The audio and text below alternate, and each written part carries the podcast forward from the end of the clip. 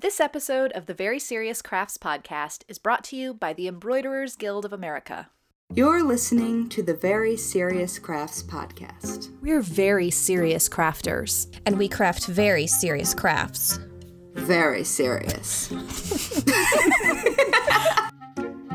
Hello, and welcome to Season 3, Episode 20 of the Very Serious Crafts Podcast. I'm Molly from Wild Olive. I'm Haley from Red Handled Scissors and the Bones and Bobbins podcast. Today we'll be talking about embroidered jackets, bulky sweaters, and holiday shopping. Yes, and Heidi is taking a break from recording with us today, but we'll just talk about things and hope she doesn't miss out on all of these fun things that we're going to talk about. She'll have to listen and find out about things. I don't know. We love you, Heidi. We do. So basically here's the thing. It's gotten cold all of a sudden. Uh-oh. It snowed a few days ago here. And the Midwest. Yeah, I'm just like freezing all the time, like bundled up in extra layers, and I want to hibernate. That's fair. That's it. I can't hibernate because I can't do all of the things I'm supposed to be doing while layered under all of the blankets, but whatever. I mean, it sounds like you need, what are they called? A slanket or... Snuggie? Yeah. The blanket with... Slanket is the off-brand version. I've actually made one. A Snuggie? Yeah. Nice. Yeah. I think I've made a couple of them for my siblings who like to bundle up, or they also have found that they work really well if you wear it more like a robe, because it's so big that you can just sort of like, prance around the house and feel like you're like an overlord or something. I don't know. I mean, that's like caftan to the next level. Yeah. Yeah. But like, I'd feel like Blanche Devereaux just, but like swishing through my house. Imagine that, like, you then add like the villain aspect to it, and they're into it. I add the villain aspect to everything. Fair. Anyway, what's new with you? Or what's not new with you? I don't know. Well, my kittens both got fixed last week. A week from Monday. I don't know. Time makes no sense. It has not yet been 2 weeks. Okay. Although I think it will be by the time the episode is out. And so they are tiny bulldozers in tiny cones. And that has not slowed them down. You would think that having a hysterectomy would slow anyone down. Yeah. Not kittens, no. It turns out. So trying to keep them quiet like we're supposed to has been an exercise in nope, so much that when earlier this week I have a friend, Anna, who is part of my like COVID pod. Yeah. And so she came over and we did our annual pumpkin carving that we usually do with my mom every year, but my mom is in Michigan and should not come to New York City. Yeah. So we did our annual pumpkin carving, and it didn't occur to me that kittens would just be like, oh my goodness, all of the innards of these things are toys. And like light bulb moment. And so here I am. I'm like, I don't know if kittens, like if pumpkin is poisonous to kittens. I don't know if pumpkin seeds are poisonous to kittens because, sometimes. Yeah. I know that you can, and I do know that you can feed cooked pumpkin to creatures to help their digestive systems, and specifically cats. Yeah, like guinea pigs can eat raw pumpkin. They cannot do cooked things, but they can have the raw pumpkin. So, but not they shouldn't eat seeds. Jack just showed up and made a noise. Huh. Hi, Jack. So I wasn't sure, and so here's like panicked me, covered in pumpkin, trying to lock the kittens in the bedroom because that is the only door, aside from the bathroom door, that exists in my apartment. Yes. And they aren't, it's not a door so much as 100-plus-year-old French doors, or pocket doors, rather. Yeah. That don't roll so well on their track. And so it was a mess. But I, last year, ordered a fancy set of pumpkin carving tools. Nice. And for whatever reason, they didn't get used last year, so either they didn't arrive in time, or I can't remember. Maybe we didn't carve pumpkins. Maybe we decided to watch a movie instead. I can't remember. So I got out this fancy new set, and whoa, it's a whole new world of pumpkin carving. Who knew? Oh, boy. That one could, like, I'm used to using a kitchen knife. Yeah. And a paring knife. Like, you know, one of the big kitchen knives to cut the top open, and then a paring knife. No, they make actual tools for decorating squashes, as it turns out. I mean, in some ways this doesn't surprise me because this is so, like, such a thing. I've always... Yeah, but like good tools. Yeah, that's not the thing, like is the plastic. The ones that break the first time you try to use them. Yeah. Mm-hmm. Nice. Although I have one from the 80s that is still, like, it has been used at least every year that I lived at my mom's. Yeah. And it is still going strong. It is one 80s. Of those beautiful, like, actual metal 80s pumpkin carving things. Yeah. We probably got in like 1984. Yeah.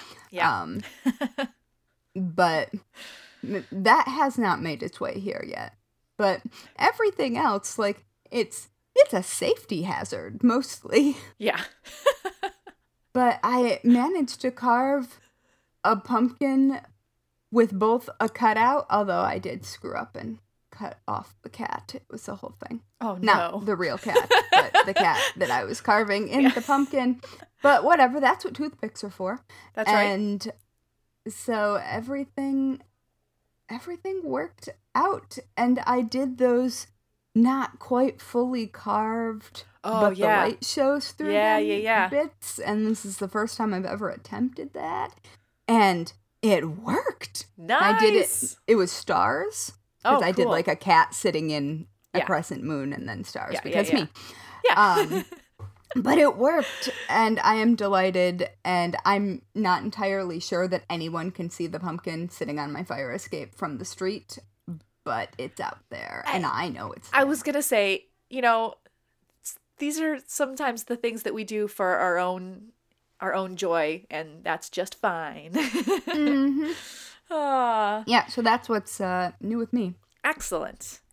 Well, before we jump into our more crafty topics, we want to give a shout out to our newest serious friend of the Very Serious Crafts podcast, who is supporting us now at patreon.com/seriouscrafts. Many thanks to Kirsten. You're the best. Thank you so much. Thank you, Kirsten. All right. So I brought a little show and tell today. Oh, and I'm excited. I obviously will put this in the show notes so that everyone can see this. But we recently refound some jackets that I'm going to show Haley here in the video chat. Today I'm talking about... Those are beautiful. Mexican tourist jackets is what I've found that they are called. And I bet they are. I believe I have seen them. Yeah. Recently. So interesting things about this. You know, we can get into some problematic things with some of these, but that's interesting. You designs, can see the differences in the stitch. Yeah. Quality too. Basically, if you have never seen these before, although there's a good chance that you have, they are felt jackets. They are all wool felt, and they are hand embroidered with wool yarn. depicting scenes that might be, you know, traditional Mexican embroidery in some ways. There's cacti and flowers. This one has sombreros on the pockets and a woman carrying a jar or a pot on her head. There's, on the back of this one, there's a man pulling on a donkey with a cart that's filled with flowers. And the personal history for these is that my grandma's cousin, my grandma didn't have any sisters, and so her cousins were known to us as Aunt Helen and Aunt Carolyn, but they were not really our, aunts. But my Aunt Carolyn traveled quite a bit. She never married, and she went on all kinds of interesting life adventures. And so she brought these two. That's cool. Yeah. I love those members of the family. Yeah. Because and I know that the spinster aunt persona has historically been a negative one, but I am here to reclaim spinster aunt for awesome independent women. I mean, I guess I'm married, so I don't get to be a spinster aunt. Anyway. And once I learn to spin yarn, that might be I will be in full spinster mode myself. But oh my gosh, I appreciate that so hard. But my grandma's cousins who were like her sisters, one did marry, and then her husband passed away early on, and then she remained single the rest of her life. These two women were they were awesome. So these jackets came from Aunt Carolyn, and my mom wore the one, or at least one of them. There's two different sizes. We're not sure. She doesn't really remember it being given to her, mm-hmm. but the one at least was the size for my mom's sister, my actual aunt, and she is significantly older than my mom. So there, it's hard to say exactly when these came to our family from Mexico, but they were really popular in the 40s and 50s. Mm-hmm. And so I was digging in to find a little bit more information about them. And I have a couple articles that I will put into the show notes, but basically these were handmade in Mexico. They were sold there for people who were going to visit after World War II. Specifically tourists. Mm-hmm. Yep. This was not the kind of thing that locals would necessarily wear. Okay. But they're absolutely, the stitching on it is cool. It's regular, worsted weight yarn in wool. So it's basically crewel, but oversized, meaning that they could make them quickly so that they could be producing these, but it's all handmade. And the style of the embroidery is just gorgeous. Mm-hmm. What's interesting then that I found is that it became so in fashion to have these, maybe because people wanted to look like they were traveling the world, or at least to Mexico, that there's an ad that was, it looks like it probably could have been in Workbasket, for the Mexicali Swagger Coat. That is the actual Swagger Coat. The Swagger Coat. Uh-huh. Mexicali. Where you could order one, and it says that they are actually hand embroidered in Old Mexico. Oh, as opposed to New Mexico. Exactly. They were different color options. They sold at that time for $10.95. Probably late 40s, early 50s, I would guess. Okay. And also, then McCall's put out a pattern for making your own. So this is now, it gets into like, now we're taking this thing, and are we in full cultural appropriation at this point? I don't know exactly that it's their culture, but okay. Oh, $10. It has the purchasing power, or $10 in 1950 has the purchasing power of about $108 in 2020. Okay. So that's pretty good. That's more than I thought. Yeah, that's pretty good. Mm-hmm. I did then find a place that was selling in the 90s a version of this, and now is selling a new version that is embroidered suede. And this, I'm not so keen on this. I have other thoughts and feelings on this, however. But the first article that I actually read about this, the author of the blog, her husband is Mexican and came to the U.S. from Mexico. And so they, between the two of them, kind of have an interesting perspective on it. And you can see some of the designs that go on these are children with an animal or playing, or there are those kinds of scenes. Others that you find are a little bit more, they go into the racist stereotype category. I was going to say the problematic. It's problematic parlor. There are issues with some of these, and some of them not at all. If they were all hand embroidered in Mexico, that gets into a whole other interesting debate on things, which that does get complicated. It's very complicated, especially because the tourist industry in many areas is the huge economic driver. Yeah. And they know who they're targeting. Right. Yeah. But and sometimes it's racists, as it turns out. As it turns out, sometimes it is. But the bottom line is these jackets they're beautiful. And even though they were designed to be made quickly so that they could sell a lot of jackets, they are clearly made by master craftspeople. And actually, I started looking at this and I thought, I have some very nice wool crewel yarn.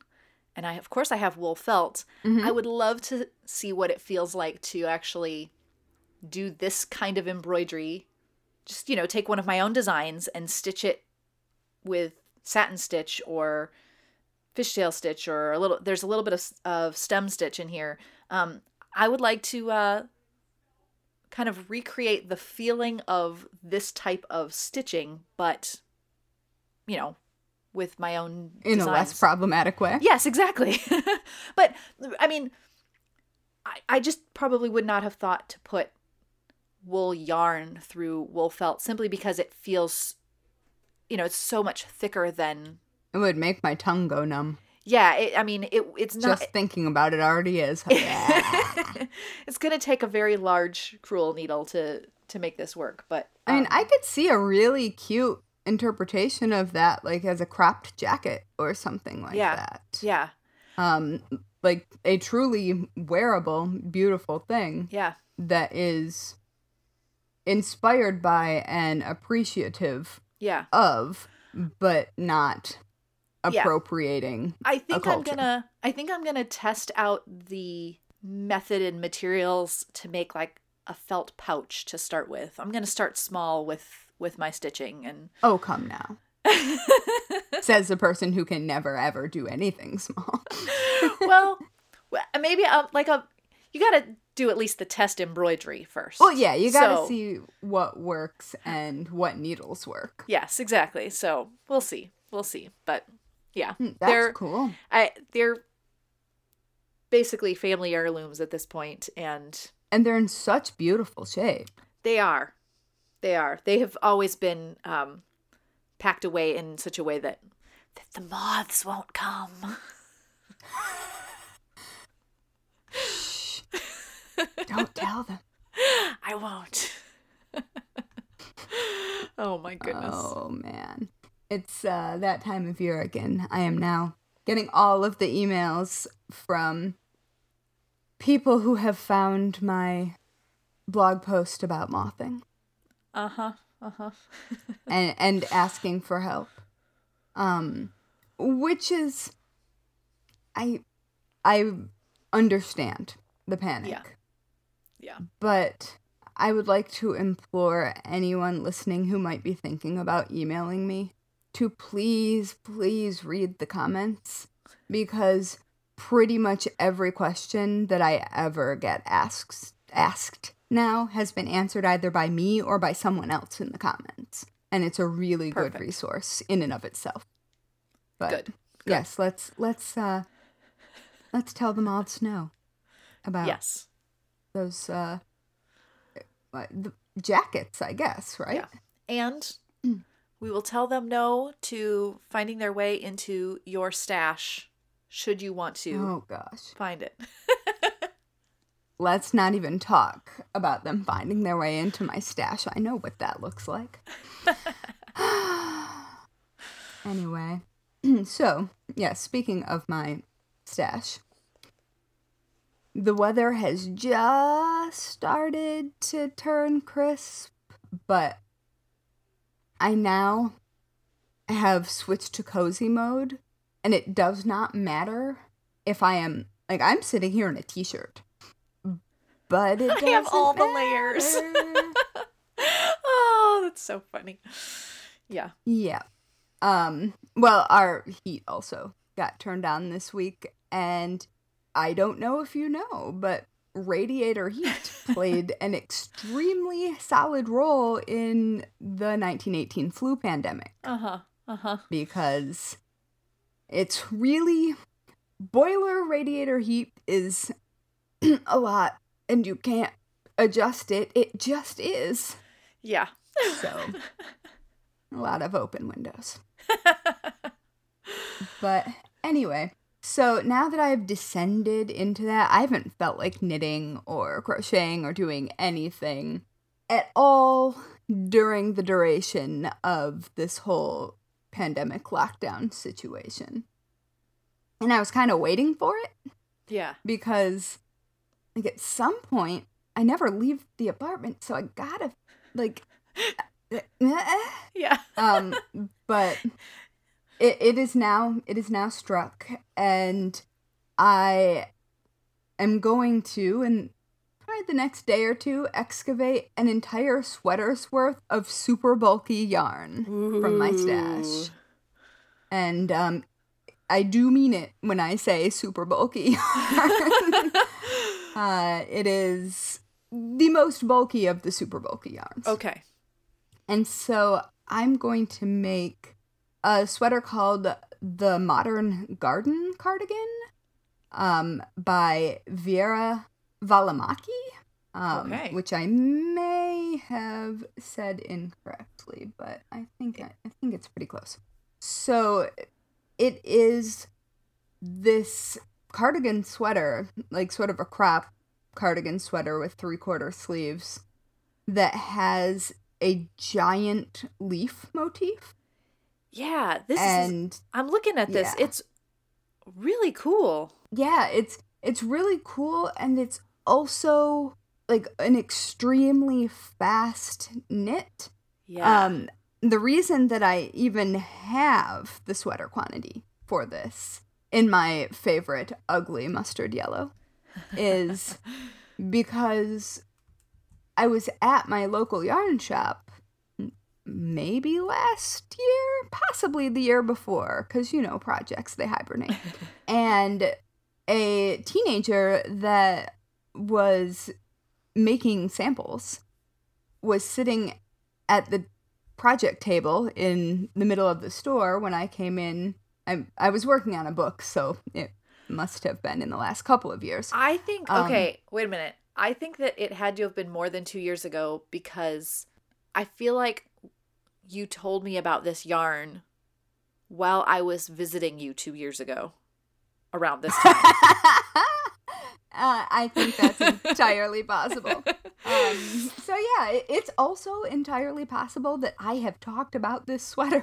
I don't remember you talking about it on the podcast, but I definitely feel like I've heard a little bit about about this. So, okay, continue. Well, so I'm sitting at, like, you know, the work table that is in every good local yarn shop and minding my own business, doing some work. And this teenager, who is a pretty fast knitter, definitely faster than me, whipped up this sweater in basically an afternoon. Whoa. And, like, let me try it on. Oh my goodness. And I was like, what? Because I wanted to know what size to knit, because bulky yarn can be a little weird. Yeah.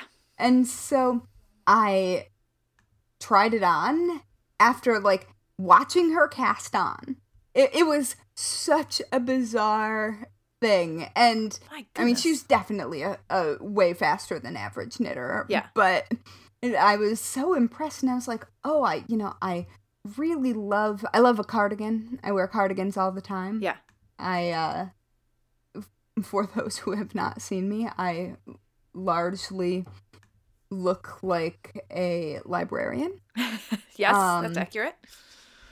Except there are lots of hidden tattoos. And so, I don't know, it just looked so cozy and it looked so easy. And so I'm really excited to actually be trying it out. And at this point in, like I mentioned, the whole lockdown and pandemic and all of that, my body has changed a lot since I first purchased the yarn and the pattern. Yeah. I can't remember if I've talked about this on the podcast, but I'm usually a stress eater, but it would seem that, like, big dramatic world trauma does the opposite. And so I've lost a lot of weight during the past 6 months or so. Yeah. Like, not a scary, you should be concerned amount, just my body isn't very interested in eating, so I schedule. Yeah. And so now I am having to go through the process of measuring a body that does not look or feel like my body has, like, since maybe middle school. Wow. Yeah. Because I'm about the same size as I was in middle school, which isn't as weird as you think it sounds, because I'm not much bigger than that anyway. Yeah. But you're just a small person. Yes, I'm a small human being. But, like, all of the sudden, all of the fit issues that I've had to work around for most of my making life don't exist. So, like, my chest is always a problem. It isn't a problem right now. Yeah. Like, I wear standard sizes at the moment, and that hasn't been the case for, like, 20 years. Wow. Yeah. And, like, my butt isn't as big as it usually is. So, and, like, hip to waist ratio is completely different. So I'm seeing numbers that I have never dealt with. Yeah. And now you have to, like, reshape your whole way of fitting a thing to you. Which is such a weird thing to be doing once you've been making for so long. But what it has done has sort of been really helpful also. So I guess my thought, though, is then on this cardigan, do you make it so that it fits you now? Are you concerned that if you make it your current size, if that shifts again, will it be way too small? Like, does it matter? Yeah, and that's just it. So, because shopping has been such a stressful experience, I sort of expected figuring out what size to knit this stupid sweater would also be really stressful. But I've actually weirdly found it to be reassuring. Yeah. Because, like, sweaters have ease. Yes. And all of these, like, there are a variety of sizes that I could choose that would fit but might have a different silhouette. Yes. And so just coming to terms with where I'm at the moment, I'm choosing not to worry about where I'm going to eventually be at, because I don't know. Yeah. And I mean, you just summed up life right now. That's the healthy way to, exactly. Well, I'm just going to go with what's in the moment because I don't know what is going to be coming. Yeah, and so I've sort of been not, like, making clothes that I have wanted to make, or buying a new winter coat or anything like that. And you know what? This is where I'm at right now. Yeah. I don't know where I'm going to be, but also now that I have, like, sort of interacted with my body in the way that it is now, mm-hmm. and looked at the numbers and, like, figured out how proportionally to apply that to patterns and things like that, I feel so much more comfortable in my skin and so much less stressed out about it. Yeah. Because honestly, who cares?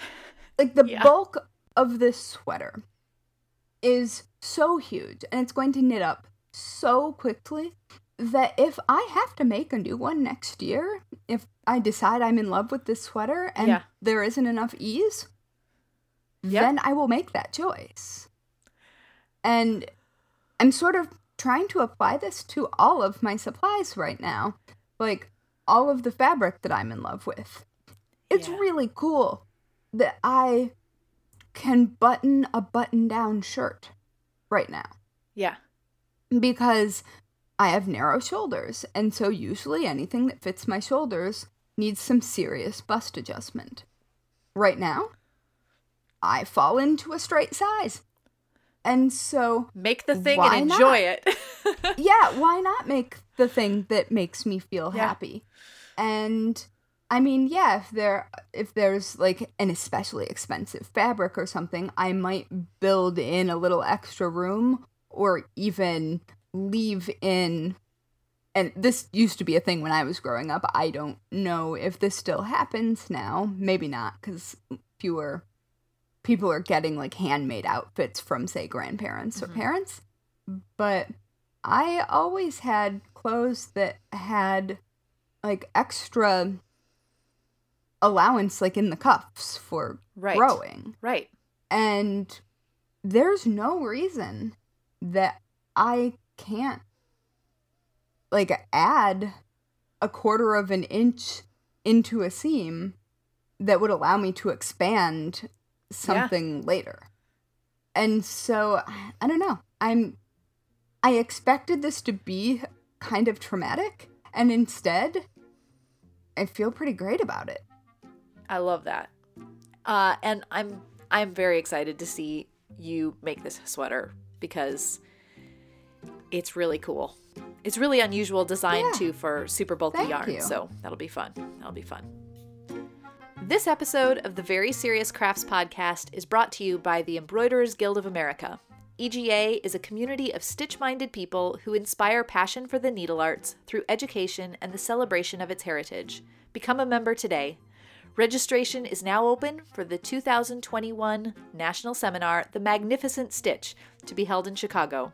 Learn more at egausa.org. And now for something completely different and definitely less serious than the topics we have been discussing so far in this episode. Hold on just one moment, because I have to grab...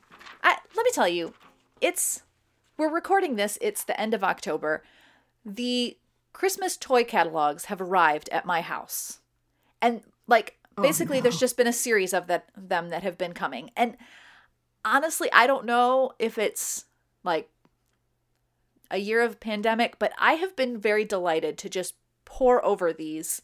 I've spent way too much time looking at toy catalogs this year, but I love toy catalogs. I got on the teacher's catalog list for reasons unknown. Ooh, yeah. And it is the best day when that shows up. Yeah, like they're just, it's really, there's something, I think also something really enjoyable about flipping through a paper catalog that it's a whole different experience, right? But first, before we get into the few, like the more craft type things that I've seen, that I, as soon as I saw them, I had to talk about them on the podcast. But first, let me just say, there's what seems to be the toy of the year. I saw somebody do a YouTube video on it first, and then it's been in every toy catalog. I'm going to hold this up for Haley to see. It is called the Gotta Go Flamingo. And friends, it's a little flamingo that sits on a toilet. What? A see-through toilet. You feed it this like powdery pellet stuff, and then it like, wait, let me see what it says. It describes it. It is the singing, wiggling, and pooping toy, because then it like sings a song, and then it poops into the toilet bowl, and then you can scoop the poop out and then refeed it to the flamingo, and it's so disturbing, and that it is everywhere this year. It's everywhere, and I am bothered by this. I had one of those dolls. Yeah, but like this is weird. It's kind of funny, but it's kind of weird. So I'm just gonna say I don't understand. Can you imagine being in that room? Yeah, exactly. Where it was pitched. Uh huh. Yeah. Yeah. No, thank you. Wow. No, thank you. Nope. So nope. That's the weird one, but. What I've also been finding, I will put links in the show notes to all of these so that people can see them, and I will link to the outlet for which I have spotted these things, although a lot of them are in multiple places. We also have what is called Blinger, and it appears to be a kind of a new version of a bedazzler, but they have a version... Does it work better? I cannot imagine that it would, because this is like this little, it almost looks like a Viewmaster reel, but with gems on it, and it goes in this little plastic ring kind of a thing that, it's, I don't know. This is a little strange. Yeah, it's like a blister pill pack. Yeah. I can't imagine that this is going to be real successful, but. It's like hole punch meets blister pill pack. Yeah, I don't know, but... What are you supposed to bling with it? The one is actually for blinging your fingernails. So that's like a whole like sticker kind of thing. You can I mean, bling... that's a thing. I don't understand it, but it's a thing. Yeah, you can use it on your hair. So what? That... It says you can use it for fashion to create your own striking looks. Definitely they're showing it. So it's not permanent. No, I think that they're like stickers. But yeah, exactly. So I think we might need one, like as a podcast. Maybe just what is it called again? Blinger. I put a link to it on Amazon. It's $25. It's like... Why? I know. Yeah. I like that it differentiates between blingers. Oh, they're different kinds? Yeah. Ooh, one of them looks like washi tape, but for your nails. Yes. Cool. Yes. And there's like little... I want to play with that one. There's little like cases for them and... all the refills, and it's a whole thing. I feel really strongly. Oh, wow. There's one that's eyebrows? Oh, why? I didn't see the eyebrow one. Just what you always wanted. Yeah. And these are for children. Yes. Yes. All right. So I really think that just as a podcast, we need to try these things. And I specifically need to try the nail art. Okay. Blinger Ultimate Nail Wand Collection Purple, glam your nails in no mess 3-step process. No drying, no waiting. Nail art for school, parties, and special occasions. Everyday use. I mean, what more could you possibly want? It covers all of your needs there. I feel really great about this. I just saw the eyebrow one. Wow. Okay. Right? Yeah. Yeah. That's what I'm saying. Yeah, it's definitely like it's a self-adhesive one, because it does say, like, when you put it in your hair that it does not leave any residue behind. So, you know, whatever that's... I can just imagine the floor of a middle school gymnasium after, like, the 8th grade dance. And it's just scattered with blinger bits. Yeah. And I say this as someone...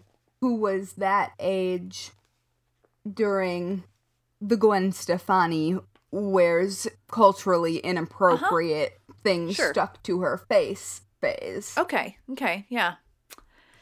And, yeah. Yeah.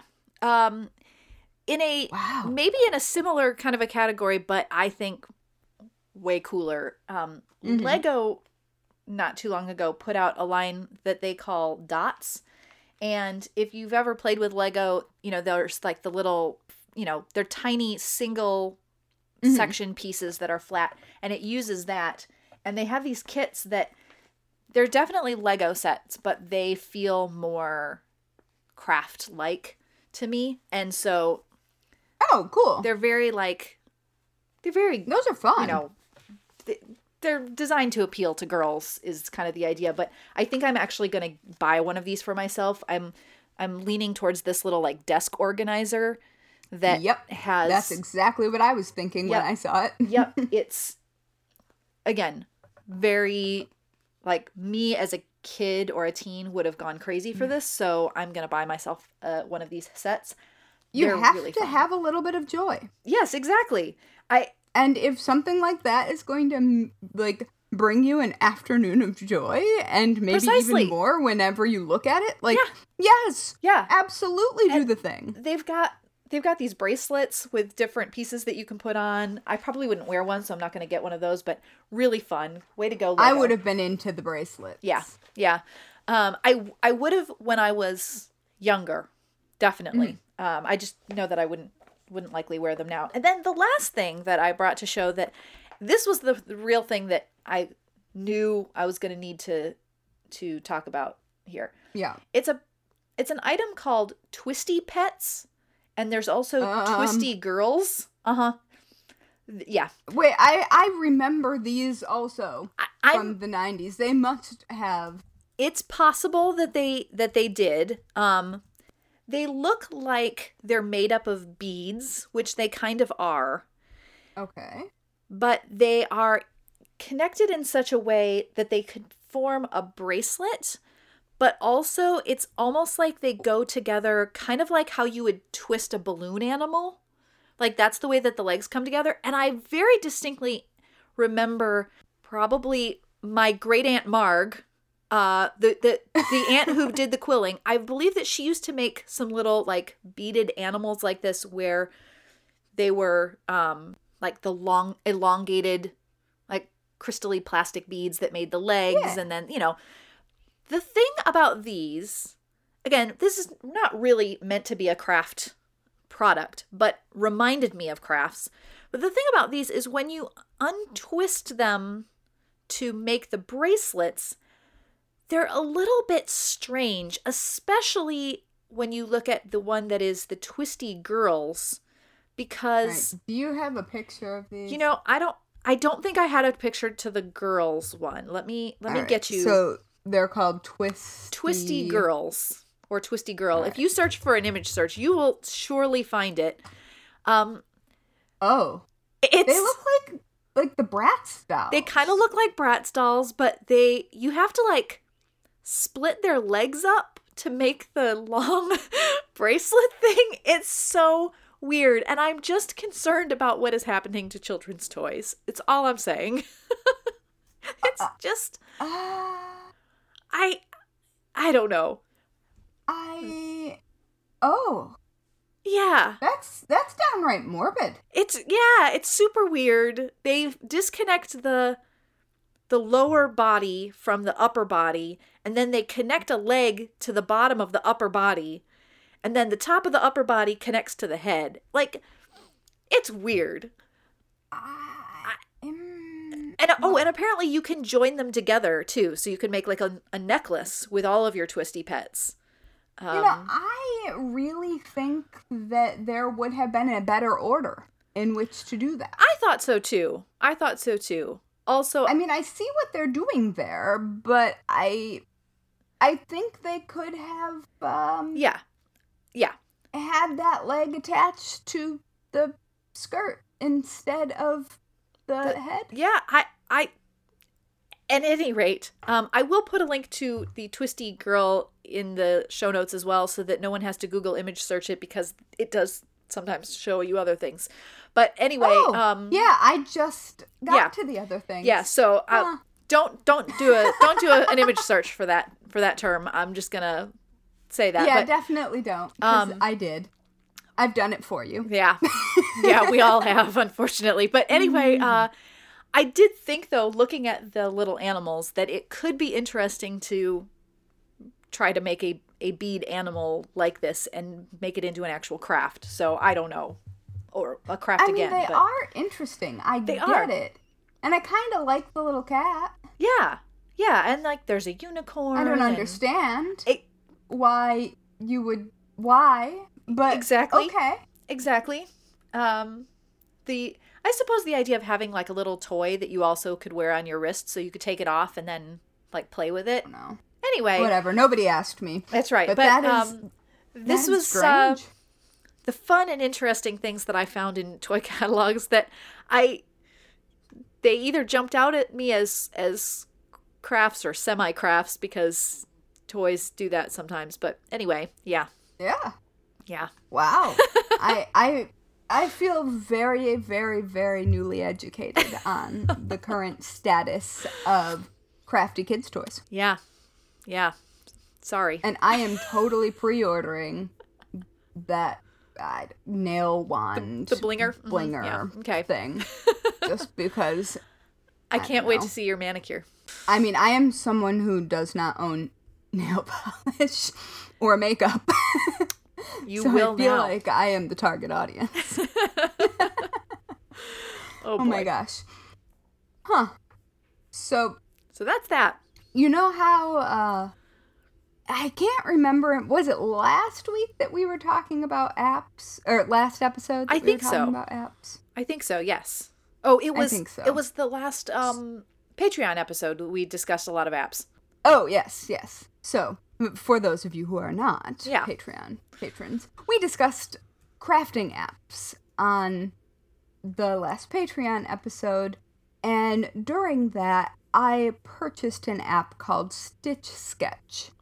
Yes, and that's the one I use. And I specifically purchased it because I wanted to see if it would work with my iPad and Apple Pencil, because I thought that it would be fun to play with. And quick, and it seems to be exportable. It has DMC colors specifically programmed in. Like, it seems really useful. Except that I can't figure out how to use it. Oh, no. I read the instructions. I read the updated instructions. I read the newest release. And the thing that I cannot figure out, and maybe... This may just be a difference because I usually design in Illustrator.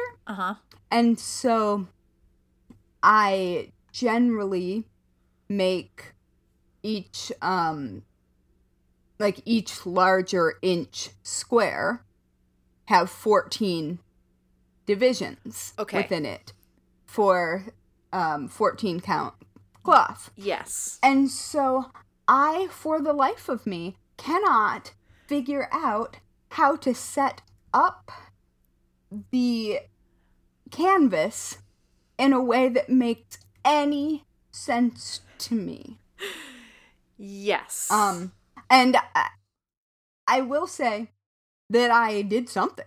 Well, I don't know what it was, but I did something and got something that resembles a workable thing, and so I've been playing with it. But I don't know what they're asking me for in the settings, and I write books on this subject. Yeah. Yes, I think I know exactly what you're talking about. I have never gotten it to show me a grid that is 14 squares to an inch. They, in the settings, they give you an option to like change the ratio of the boxes, which you would want if you were doing a knitting pattern, but does not apply for a cross-stitch pattern. And then they have a thing for... And they don't even label it as ratio. Right. It's size. I'm like, yeah, but that doesn't make any sense to me. It took me ages before I realized that it was actually ratio. Like, I was typing in numbers in those that didn't matter. I was typing in, like, 14 and 14, which just made me too squares. All the time. Yeah. Yes, and also... Turns out those cancel out to one. Yes, precisely. Also, it has a thread count in there that I've not figured out what that, how that changes anything. I don't know. It hasn't appeared to make a difference. I feel like maybe if you were doing like Hardinger or something like that. Sure. Yeah. I also have not figured that out. I have getting it to output a size that is accurate for like when it, because it calculates the finished size for you. Getting it to do that accurately, I have still not succeeded at that. I have ignored that. So I did that accidentally. Okay. That's what I managed to do accidentally. Okay. So I'll screenshot my settings. Perfect. And send them to you.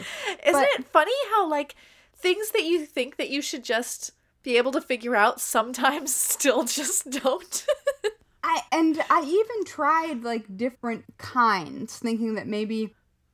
it would make more sense in different design modes. Like seeing the settings in different design modes would then make the cross-stitch setting make more sense. I mean, it's a cool app. There are vectors. Like you can... and I have the one that you pay for, like the premium one. And so you can export and you can do a lot of things. But the only thing in the world that I seem to want to do consistently is accidentally autofill the entire thing black. Same. That seems to be my favorite activity. But you know involving what? That. They've got that handy little undo back button. I know. Which is, that is most likely the time that I use that is when I don't realize that I have, like, the fill button, the fill tool activated, and Wait, I'm not supposed to use the fill tool? I use the fill tool only when I actually am going to fill an area. Otherwise, I use, like, the individual, I think it's like a pencil, so that I can do pixel by pixel. And just, like, tap, tap, tap. I thought the pencil was the vector tool. And it might be. There's also like a thing for drawing in lines that does the vectors, so that's like under that tool, I think. It's not in front of me. I don't know. But anyway, it's a really cool app. I don't know who designed this and what craft they do. Yeah. And because it covers, I'm not sure how they use it. Yeah, because it includes like settings just for like beading, cross-stitch, and beading, knitting. Like, perler beads, knitting. Yeah. I think there's at least one other needlecraft in there, too. Color work of some variety. Yeah. I think. Yeah. So. Or maybe mosaic? I can't remember. But basically anything that you could do on a grid. Yeah. But, it is certainly easier to pick up than Illustrator was. Yes. It isn't exactly straightforward. Yeah. And I feel like given what its audience probably, like its target audience is, if I don't know how to use it, and like I said, I write books on this subject. Yeah. It just needs a little bit of UI help. But it's really fun to be able to just, like, on the fly, tap out a design. It takes way less time than Illustrator does. Yeah. And it's nice because you can, it's very portable because it's on an iPad or a phone. But, yeah, the vector lines for adding, like, backstitch, you will find that is, to me, the clunkiest part of it. So, good luck. Well, we'll see. But I do like that it does something that I could do but have not taken the time to do at this point, which is automatically add symbols for different colors, even when you're using colors. Yeah. Because a lot of people, like, that is the biggest accessibility issue for my books, is that I design in color and not in with color differentiating patterns. Yeah. And this does both, and I think that's really helpful. Yeah. Anyway, so I did the thing, and I don't know how to use it. Well, sometime we could... But it's fun. Yeah, yeah. And well, and if you ever have any questions and you want to dig in further, you can just let me know, and I will talk you through it. But anyway. Oh, you will be the first person that I frustratedly text. You may find better solutions than I have on some of the things. I mean, we may just end up collaborating and pooling our knowledge. Yeah. Maybe we can write a full tutorial guide. Well, anyway, despite the fact that there were only two of us, we managed to talk for a long time. So I think I should wrap this episode up. Yep. Before we go, thank you again to our sponsor, the Embroiderers Guild of America. You can learn more about them at egausa.org. And thank you for listening to the Very Serious Crafts podcast. You can follow us on Instagram and Twitter at Serious Crafts, and on Facebook at Very Serious Crafts. You can also find show notes and all things Very Serious Crafts at veryseriouscrafts.com. I promise you I will link to that pooping flamingo. And finally, if you are a fan of the Very Serious Crafts podcast, please leave us a 5-star review on whichever platform you use to listen to podcasts. Good ratings help us show up in recommendations, which helps more people who love crafting find us. Yay! You know they're just dying to hear this juicy content. Talk about pooping penguins? Not penguins. Not penguins. Oh, gosh. Flamingos. All right. Yeah. Mm-hmm. We should go. This up. It's right, like the Gotta Go Very Serious Crafters at this point. Oh, okay. Sorry.